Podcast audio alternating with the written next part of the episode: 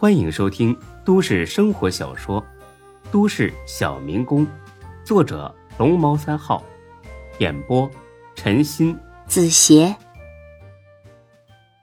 第一百七十九集。不死了？哎，那可不行啊！我是以为你要死了，我才这么大方的。菜就算了，哎，你知道不？光这瓶五粮液那就小一千呢。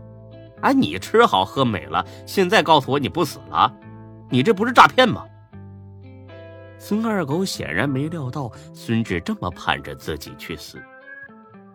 你放心，我不会找你要回那块金条的。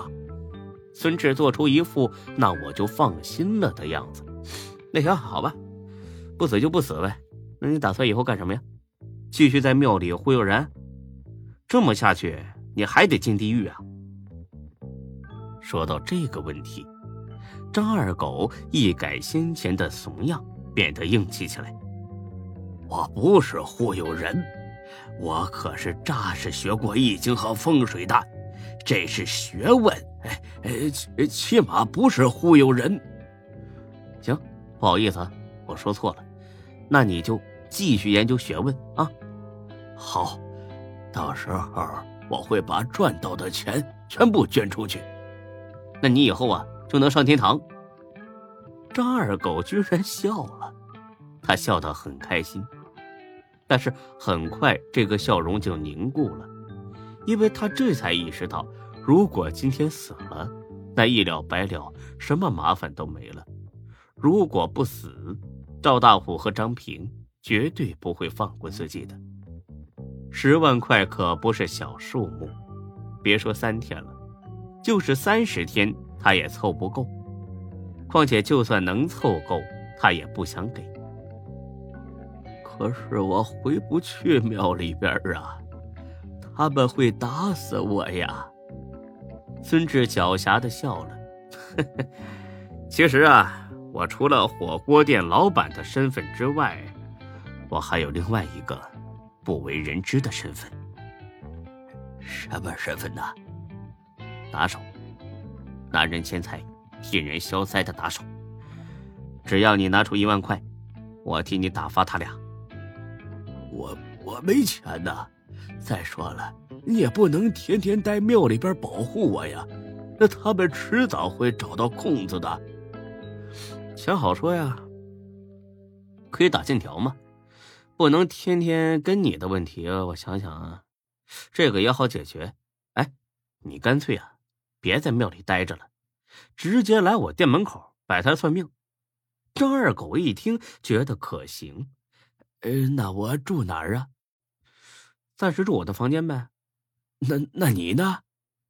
我去欢子屋里摆张小床，跟他睡一个屋。张二狗听了很是高兴，他甚至都忘了礼节性的客气一下。谢谢，谢谢你啊！我给你房租。那当然了。凭啥让你白吃白住？再说了，这事儿啊，咱们就说定了啊。后天呢，我跟你回庙里，好好教育一下他俩。哎，行，谢谢你了。来，我敬你一杯。说着，他端起杯子来就想一口喷。哎，别急呀，才哥欢的马上回来了，咱们俩呀慢慢喝。才哥那可是个酒神，能灌死你。果然不到十分钟，才哥他俩回来了。才哥轻轻的推开了门，似乎生怕吵醒春志。今天晚上有个长相十分漂亮的女顾客主动要走了才哥的微信，这让才哥浮想联翩。回来的路上，他不止一遍的告诉欢子，他已经想好了去哪个宾馆，用啥姿势跟那女顾客大战三百回合。欢子很是无语的给了他个白眼。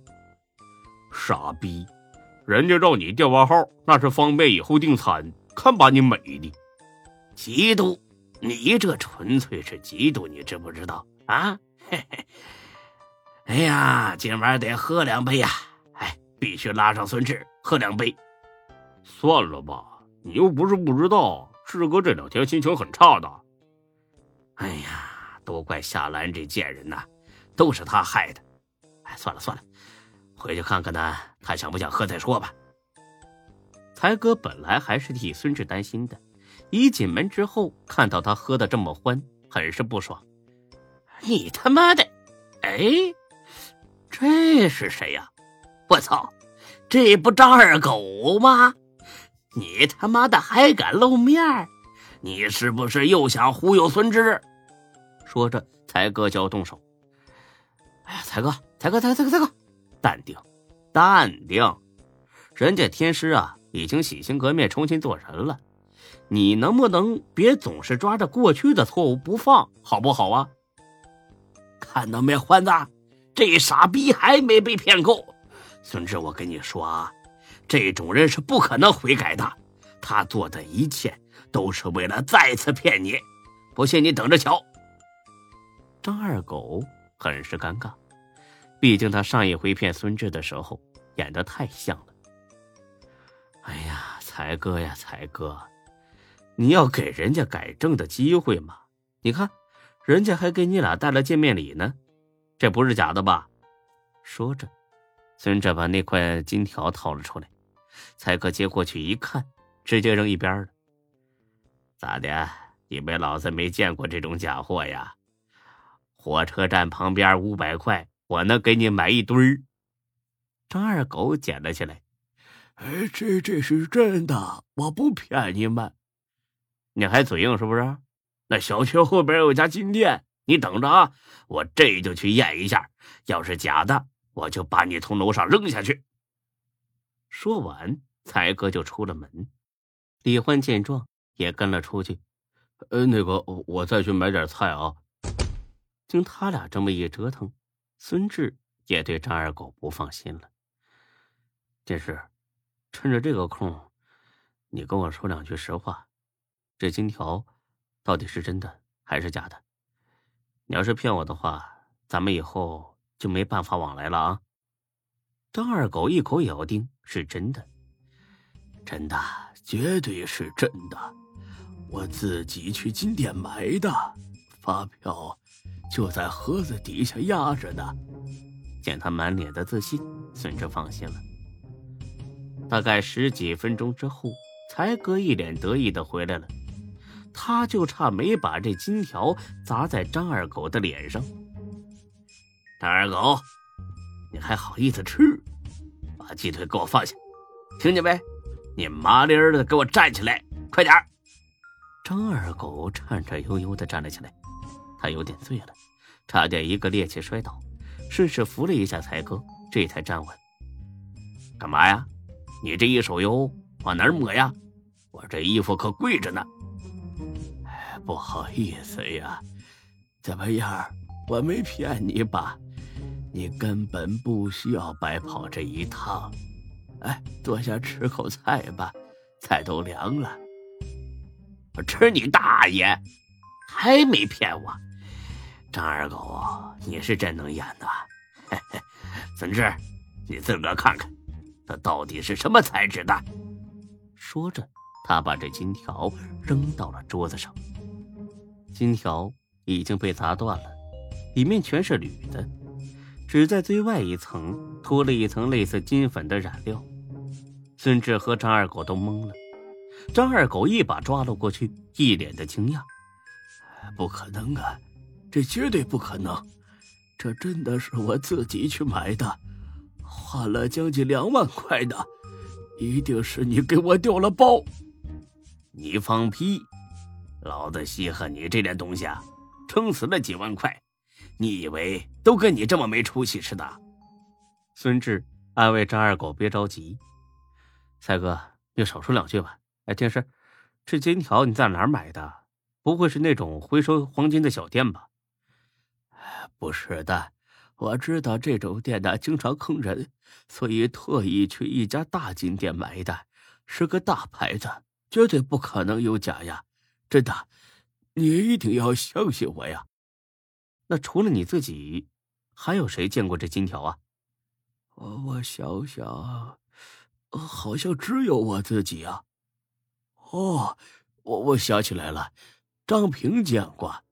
有天晚上啊，他缠着我给他买首饰，我说没钱买，他说没钱你还买金条，我就问他，我说你怎么知道金条的呀？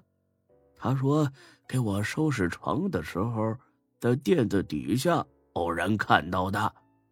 他还叮嘱我一定放好喽，不要让别人偷了，一定是。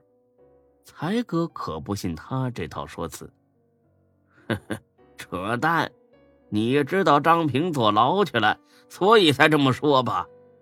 孙志打断了才哥，他相信张二狗没有说谎，张二狗连死都不怕了，何必还要骗自己呢？才哥，张平没进去，去保候审了，这两天啊要报复电视呢。哼，那是张二狗自找的。管咱们屁事儿！赶紧走啊！不要在我们家赖着。见才哥跟李欢都不想收留张二狗，孙志很是为难。才哥，欢子，做人要善良嘛，你们就相信天师这一回。他这次啊是真的改了。你说这么晚了，外边还下着雨，让他去哪儿啊？要信你自己信吧，我俩没工夫陪他玩。